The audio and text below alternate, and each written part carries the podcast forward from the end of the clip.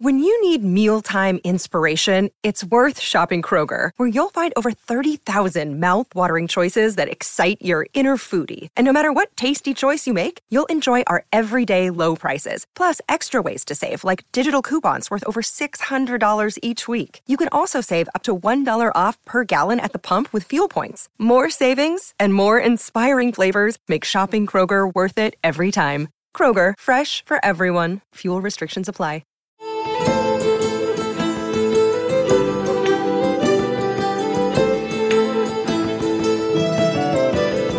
Sir, among the many millions in America and Europe who rejoice in your election to office, we embrace the first opportunity which we have enjoyed in our collective capacity since your inauguration to express our great satisfaction in your appointment to the Chief Magistracy in the United States. And though our mode of expression may be less courtly and pompous than what many others clothe their addresses with, we beg you, sir, to believe that none are more sincere. Our sentiments are uniformly in the side of religious liberty, that religion is at all times and places a matter between God and individuals, that no man ought to suffer in name, person, or effects on account of his religious opinions, that the legitimate power of civil government extends no further than to punish the man who works ill to his neighbour.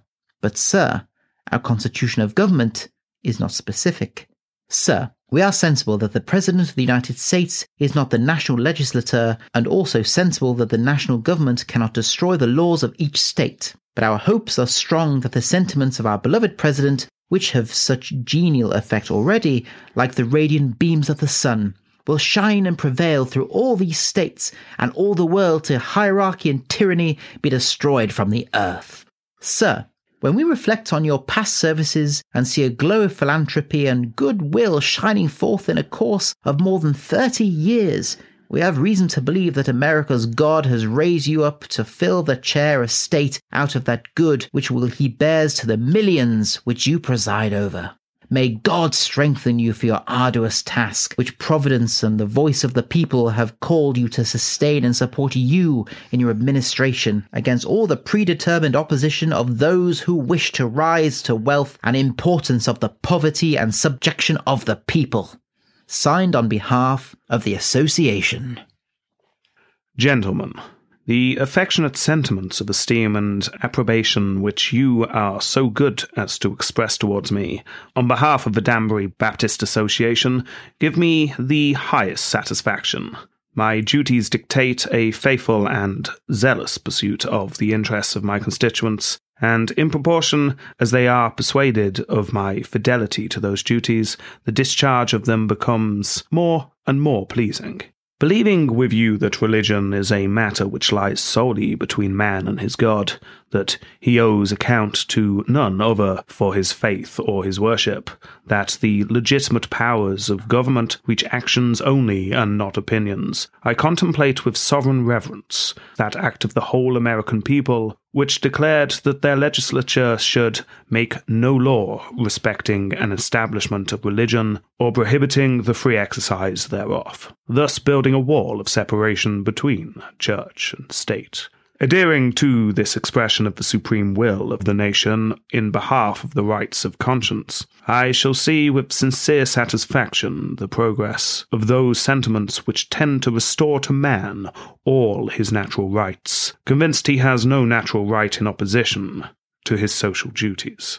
I reciprocate your kind prayers for the protection and blessing of the common Father and Creator of man, and tender you for yourselves and your religious association assurances of my high respect and esteem. Thomas Jefferson.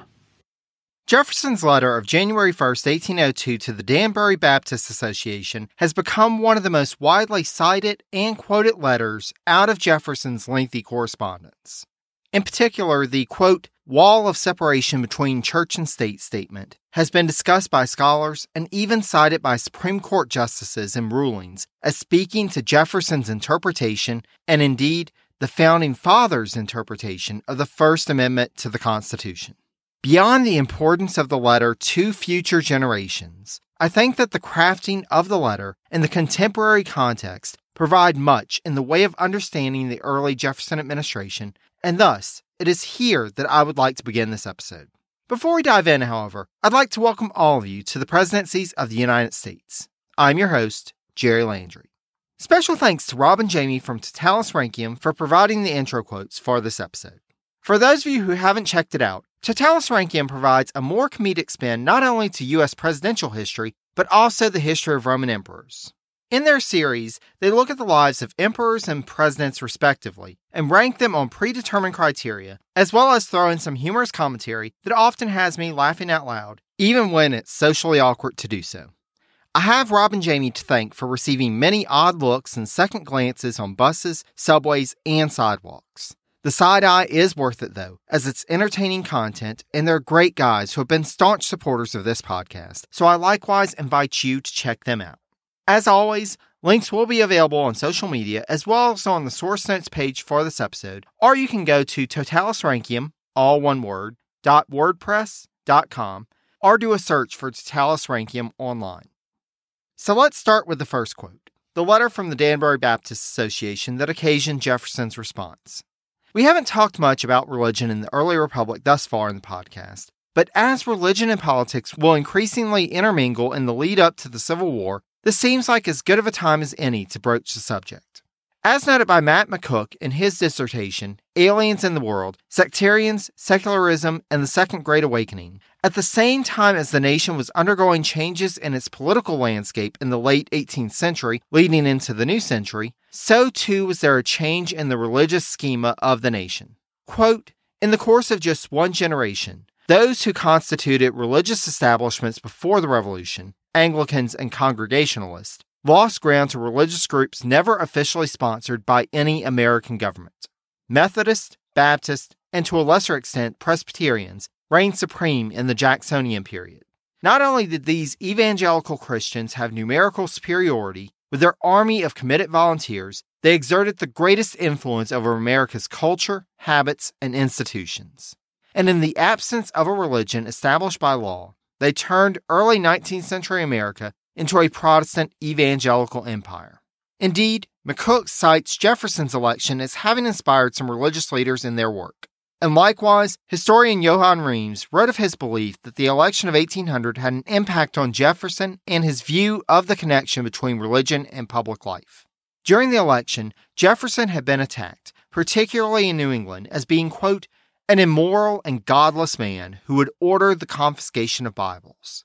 Nothing could be further from the truth, as Jefferson was a very deep thinker on the subject of religion and had a strong faith that, though it may not have fit within the confines of Christian ideologies that were predominant in his contemporary society, still reflected a belief in a higher being. He did not, however, feel the need to share his ideas on faith and religion in the general public sphere, just as he did not parade other intimate details of his life, like his relations with his family or his health, out in public. It is through our access to his correspondence that we have not only a better understanding of his personal religious beliefs, but also his intent with the Danbury Baptist letter. As this is a podcast on the presidency rather than Jefferson personally, I will defer to scholars such as Edwin Gaustad and Charles Sanford, who have delved more deeply into Jefferson's religious life. But we do need to concern ourselves with his intent behind his response to the initial letter from the Danbury Baptist Association. In responding to such a letter, an American leader of the early 19th century had to assume that the response would end up being printed in a newspaper. Thus, it is worth noting that Jefferson consulted with members of his cabinet about his response. The Danbury that was the home of this religious organization was in Connecticut. Thus, Jefferson sent drafts of his response to Attorney General Levi Lincoln of Massachusetts and Postmaster General Gideon Granger of Connecticut. As noted by Dumas Malone in his analysis of the letter, these two would better understand the prevailing sentiments in New England and how his response would be read. Though Granger felt that it might cause, quote, a temporary spasm among the established religionists, he felt that the state was ripe for change and had no recommendations for changes to Jefferson's initial draft. Lincoln, however, called on Jefferson to remove a section in which he said that he felt that presidential calls for fasting and Thanksgiving were not constitutional. Lincoln felt this might be a step too far, even for Democratic Republicans in New England, and Jefferson listened to his advice and left it out of his final draft. As noted by Johann Neem in an article in the Journal of the Early Republic, Scholars have long debated exactly what Jefferson meant by, quote unquote, a wall of separation between church and state. But like Neem, I feel that Jefferson's intent with the letter can be better understood in the next sentence. Quote, I shall see with sincere satisfaction the progress of those sentiments which tend to restore to man his natural rights, convinced he has no natural right in opposition to his social duties. In order to better understand the circumstances under which Jefferson wrote this letter, I think it is worthwhile to note that, though in decline, the Spanish Inquisition was still actually going on when Jefferson set pen to paper in this response. There were still contemporary examples in European circles of a predominant religious group impeding the political rights of other groups. Indeed, we've already discussed in episode 3.5 the Irish debate in Great Britain as one example. Many Americans, including the president, had witnessed with their own eyes how religion had played a role in sustaining the colonial structure prior to independence, and how religious tolerance had been promoted in order to gain support from adherents to various Christian doctrines for the revolutionary cause. This led Jefferson, as well as other contemporaries in the United States, to see the importance of ensuring that no one Christian ideology or group was adopted as a national religion. Jefferson's purpose with this letter, however, doesn't seem to be religious. Rather, it was political. Jefferson's focus wasn't establishing the wall of separation, but rather how things should function with the wall already established.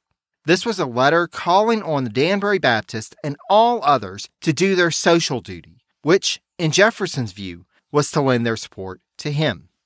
Clearly, as a person who had long supported the separation of church and state, he was on the side of the Danbury Baptist Association, and he needed the support of anyone he could get in Connecticut, that bulwark of federalism, as we discussed back in episode 3.4.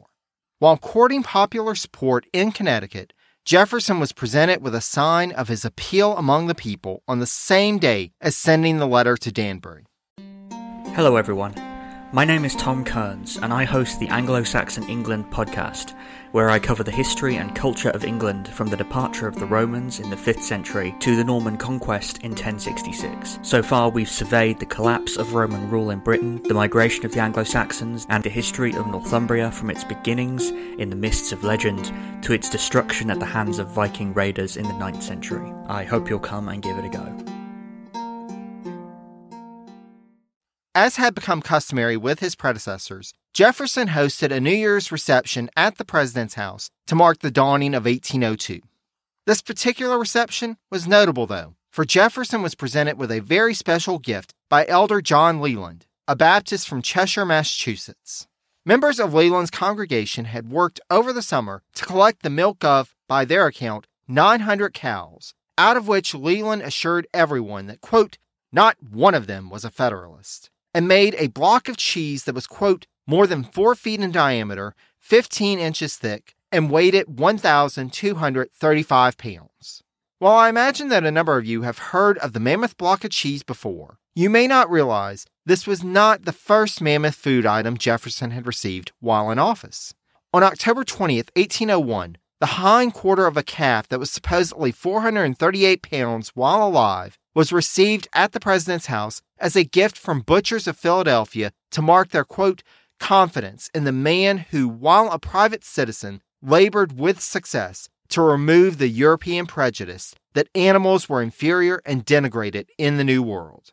The mammoth veal has never really caught on in the history books quite as much as the mammoth cheese, possibly in part due to the fact that, when it reached Jefferson, it was, quote, so far advanced as to be condemned for the table. Jefferson was still appreciative of, quote, the beauty of its appearance and gave the butchers, quote, my sincere thanks for this mark of your attention and receive with very great satisfaction the expressions of your attachment to the form and principles of our government. This public affection was important for Jefferson to retain as he, his administration, and the Democratic Republican led Congress pushed forward with their reform agenda in 1802. As discussed in episode 3.4, one area of the federal government that Jefferson and his supporters had eyed for reform, but over which they had little control when he originally came to office as chief executive, was the judicial branch. As we've seen in our series to date, judges in the early republic were far from apolitical. Luckily for Jefferson, he had an unexpected ally in his quest to reform the judiciary. According to his biographer, Jean Edward Smith, Chief Justice John Marshall started his tenure of office with a goal of, quote, removing the Supreme Court from partisan politics and reassert its judicial authority. Though Marshall had played an important leadership role in the Federalist Party prior to his elevation to the bench, he was more of an Adams Federalist and saw that partisanship was not always the right means to achieve certain ends. The court could scarcely have had less respect than it did in 1801 forced to accept a half finished committee room in the unfinished U.S. Capitol building because it had not been seen as important to plan a building or even a room of their own for the court. Part of the lack of respect for the court at the time came from their lack of unity. Again, from Smith, the court at that point was composed of, quote, five potentially fractious associates who had little experience working together and who were profoundly jealous of their individual prerogatives. More of the focus of the work of Supreme Court justices up to that point had been in their circuit riding duties, not in their coming together as one body and hearing cases while in session. Marshall was determined to change this. Thus, when the court members came to Washington, D.C. for their first session since Jefferson's inauguration in August 1801, they found that Marshall had made arrangements for all of them to stay at Conrad and McMunn's boarding house. Gathered together under one roof to live as well as work, Marshall started to work to develop the disparate justices into a unified team. At this session, they would all follow the Chief Justice's lead and wear simple black robes, which was described by Smith as, quote, a symbolic peace offering to the Republican ascendancy. After hearing arguments in the case of Talbot versus Seeman, the justices would spend nearly a week debating over meals and in the evening, and finally, they came to a unanimous decision. In what would become precedent, they issued their decision in what they called the quote, opinion of the court. And Marshall, taking a cue from Judge Edmund Pendleton of the Virginia Court of Appeals, persuaded his colleagues that he, as Chief Justice, should announce the court's opinion. One voice, one decision, one court. Marshall's attempts to establish a nonpartisan judicial authority, however, would not be enough for the Democratic Republicans, and Jefferson, in his annual message to Congress, alluded to one of their main points of contention with the federal judiciary as it stood. We discussed the Judiciary Act of 1801 in episode 2.24. But for those who need a refresher, this was an act passed at the end of the 6th Congress, just before the end of Adams's term, which doubled the number of circuit courts and created 23 new judgeships. To Adams and the Federalists, this had been much needed reform, as the new circuit courts allowed for the end of circuit riding for the Supreme Court justices, a reform that the justices had requested for quite a while, especially the poor, unlucky justices stuck doing the nearly 1,800 mile long Southern Circuit twice a year. In return for the end of their circuit riding responsibilities, the Judiciary Act also provided for the Supreme Court to be reduced to five justices rather than six in number upon the next vacancy to the court. With the circuit court burdens off of their shoulders, it was presumed that there wouldn't be as much for the justices to do, so why not reduce their headcount? Work on what would become the Judiciary Act of 1801 had started back in the first session of the Sixth Congress in December 1799. Given the partisan tensions of the time, only Federalists were named to the committees in the House and Senate that drafted the legislation for the Judiciary Bill, and thus it became in total a Federalist reform and earned the ire of Democratic Republicans. First of all, it rankled Jefferson and his supporters that this act had created so many new judgeships that Adams then proceeded to fill with Federalists. Wasn't this just shameless court packing by the party that had lost control of the executive and legislative branches? To add insult to injury, they had taken away Jefferson's first opportunity to change the course of the Supreme Court by keeping him from naming a successor to the next justice to leave his seat. Democratic Republicans, Jefferson included, saw the Judiciary Act as less of a reform measure and more of an act of political grandstanding as the Federalists were headed out the door. Democratic Republicans generally had a negative opinion of the federal judiciary as a whole, considering its role in the prosecutions under the Sedition Act. And there was a concern that by enlarging the jurisdiction of the courts by adding more circuit courts, the judiciary would begin to interfere more with state and local affairs, particularly in anti federalist strongholds in the South and West. for all the work that Marshall had done to establish a sense of nonpartisan judicial authority, it soon became clear in one of the new circuit courts that the ideology had not filtered down from the top in that branch of the government just yet. A new circuit court had been established for the District of Columbia, and two of the three justices on the court were Federalists who had been appointed by Adams. James Marshall, brother of the Chief Justice, and Abigail Adams's nephew, William Cranch. At the first session of this new court, Cranch and Marshall attempted to push forward a prosecution of Samuel Harrison Smith, the editor of the National Intelligencer, for publishing an article that was critical of the federal judiciary. Thankfully for Smith, Jefferson had been able to name a Democratic Republican to the third judgeship on the court, and that judge and the grand jury blocked the effort by Cranch and Marshall. However, it demonstrated to the Democratic Republicans that they needed to take up the issue and do something to check the Federalist quote unquote reform of the judicial branch once the Seventh Congress came into session. The Jefferson administration had already done what it could to throw a wrench into any overreach by the judiciary by not delivering commissions to federal judgeships that had been confirmed by the Sixth Congress in its final days, but that the Adams administration had not been able to send out before leaving office. As discussed in episode 3.4, President Jefferson felt that those commissions were invalid, and though he would ultimately appoint most of the same people to the same post, he asserted that the appointments were his prerogative, not Adams's, by resubmitting the names to the Senate and having them reconfirmed before sending out new commissions.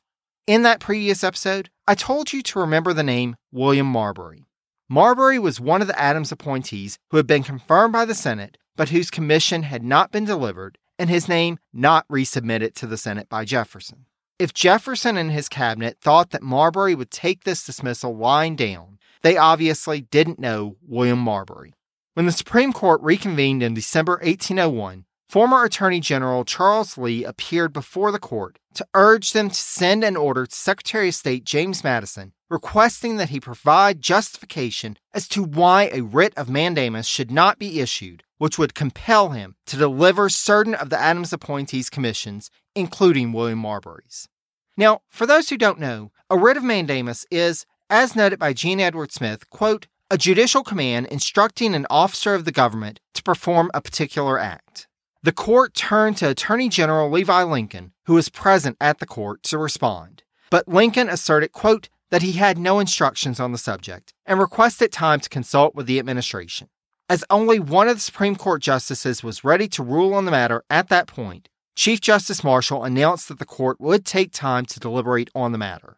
Two days later, Marshall said that the court had decided to entertain Lee's motion and sent an order to Madison requesting a response to justify his action, as well as put the case on the docket for the next term to be held in June 1802 to hear Madison's response and consider whether a writ of mandamus was justified. While the Supreme Court may have put their deliberations on the Marbury case on hold, Congress continued its debates over the future of the federal judiciary. Indeed, Senators John Breckinridge, Democratic Republican from Kentucky, and Stevens Thompson Mason, Democratic Republican from Virginia, saw the court's preliminary ruling in the Marbury case, quote, as an attack by the judiciary on the president through the Secretary of State, and sped up their work to gather support for a repeal of the Judiciary Act of 1801. Breckinridge put forward a bill on January 6, 1802, calling for a full repeal of the Judiciary Act, and began to lay out his arguments, quote, that the Judiciary Act was unnecessary and improper, and that Congress was fully within its rights to repeal the act. Breckinridge would rely on advice from former Senator John Taylor of Caroline, who was widely regarded as an expert in constructing conservative constitutional arguments, and would utilize statistics from the Jefferson administration to assert that the federal judiciary's workload was not heavy enough to justify the expansion provided for in the Judiciary Act of 1801. Taylor's arguments would aid the cause, but Breckinridge would find himself backpedaling a bit on the statistics as Senator Uriah Tracy, Federalist from Connecticut, successfully proved that Jefferson's numbers vastly underestimated the cases that had been instituted and were pending in federal courts. Despite this error, Breckinridge would continue to push forward, but he found that the numbers were not working in his favor. Democratic Republicans had a slim majority in the Senate, and already one Democratic Republican senator had announced his intention to join the Federalists in opposing repeal. Luckily, in mid January, Vice President Burr arrived in Washington, D.C., and began to preside over the Senate. Surely, if the vote came to a tie, the vice president could be counted on to cast the tie breaking vote in favor of repeal, right? Mr. Vice President, you'll cast your vote for repeal, right? Burr had not had an easy go of it since assuming office as vice president. Though nominally he was the highest ranking Democratic Republican in New York, in reality, his position offered him little real power. DeWitt Clinton's supporters and the Livingston faction were becoming fast partners in taking charge of the agenda and a majority of the patronage in New York State, leaving the vice president and his supporters out in the cold. As noted by Burr biographer Milton Lomask, at this point in his career, quote, it was as though Burr realized the fragility of his political position in New York. His power base there was small, a few devoted followers, unsupported by any shared political philosophy, and held together by little more than the personal magnetism of their leader. With little power to influence matters either on a federal or state level, one can only imagine how Burr felt when he arrived in the Senate on January 15, 1802, to take up his seat as presiding officer of that body, the only authority that his position as vice president afforded him.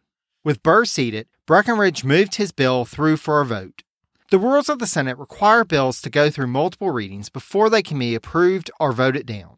On the vote to move the repeal bill to a second reading, the vote came down to a tie, and Burr cast his vote in favor of moving the bill forward.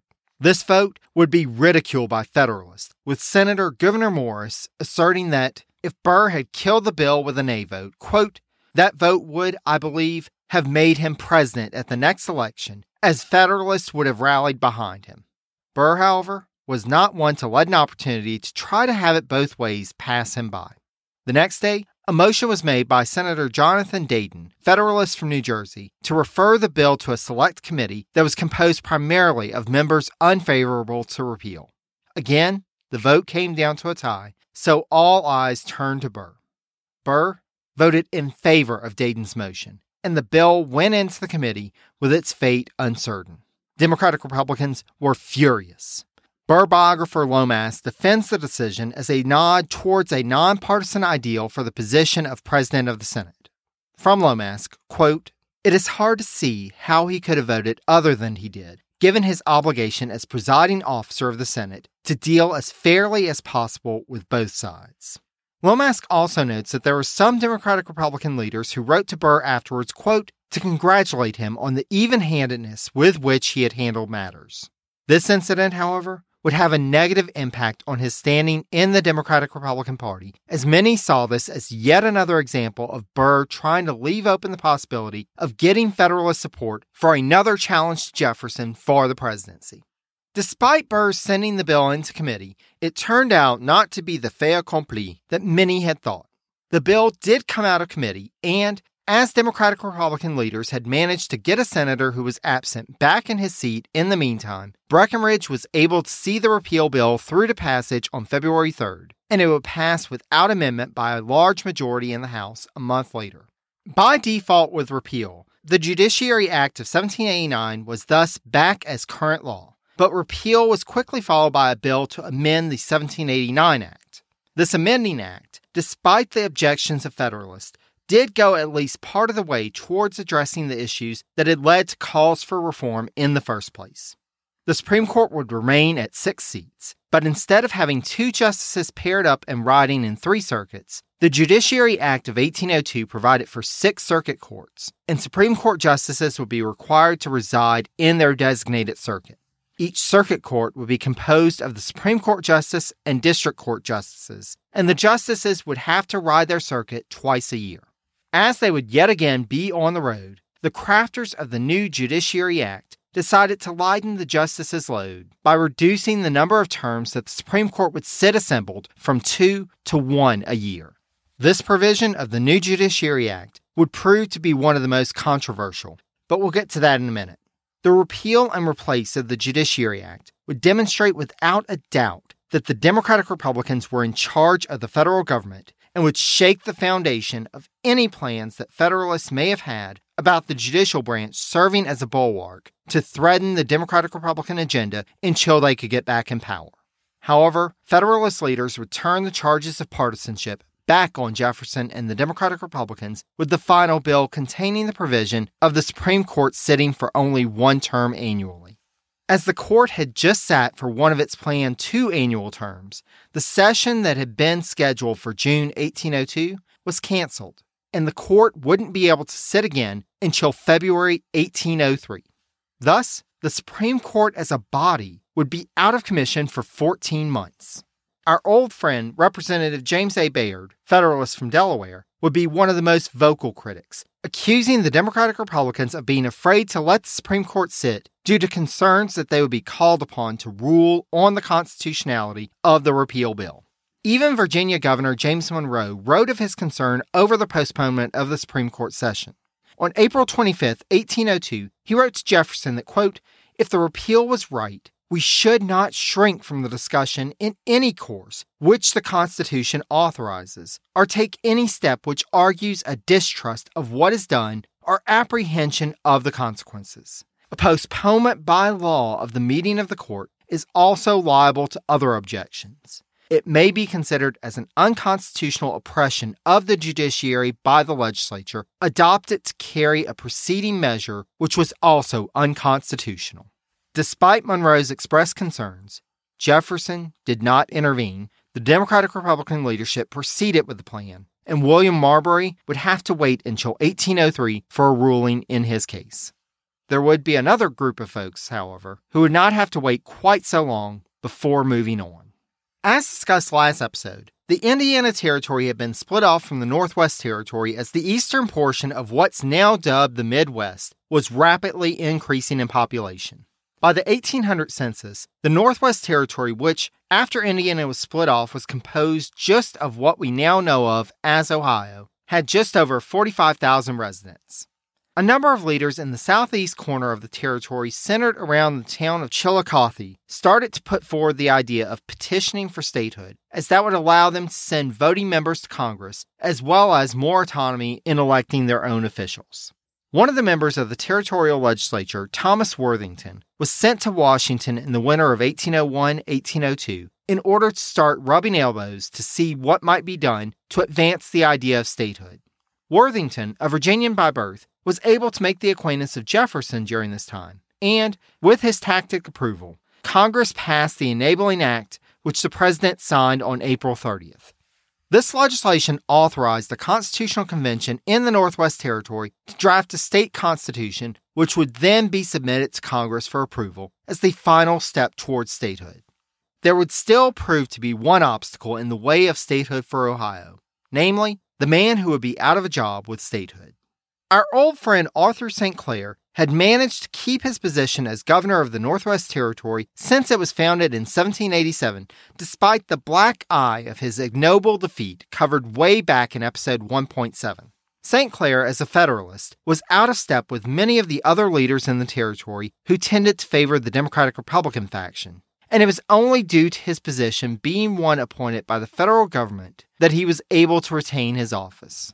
Indeed, Worthington had traveled to Washington with a list of complaints about St. Clair's management of the territory, which he presented to Jefferson.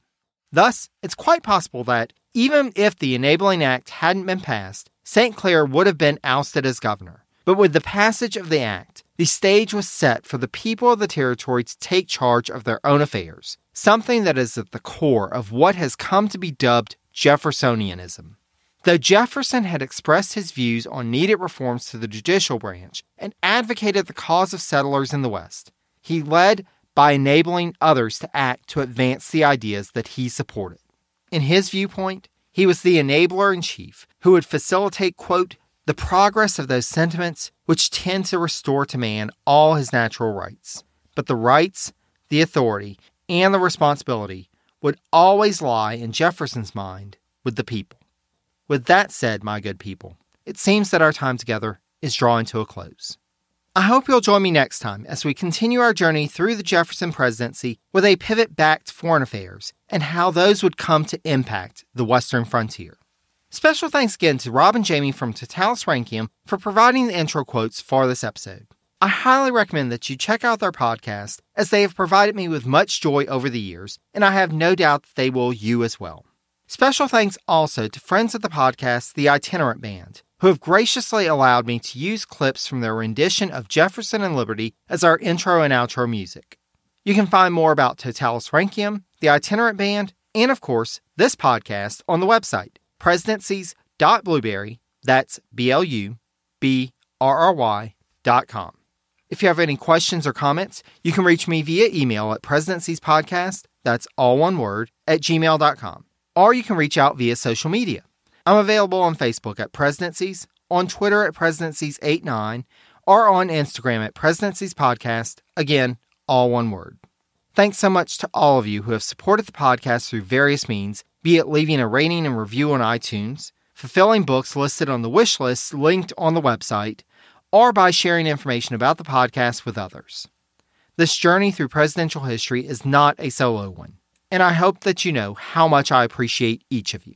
Thanks for listening, and until next time, take care, dear friends.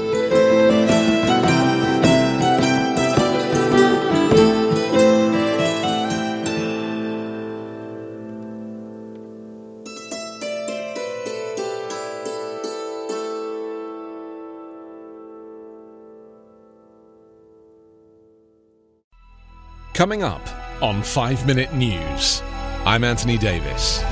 You might think it's partisan because maybe it's critical of one side or the other, but it's not. It's just the truth. And I think that's also something that's kind of unusual for Americans listening to the radio or to podcasts because the news landscape in the States has been so partisan for so many decades. So, five minute news is verified, truthful, independent, unbiased, and essential world news daily.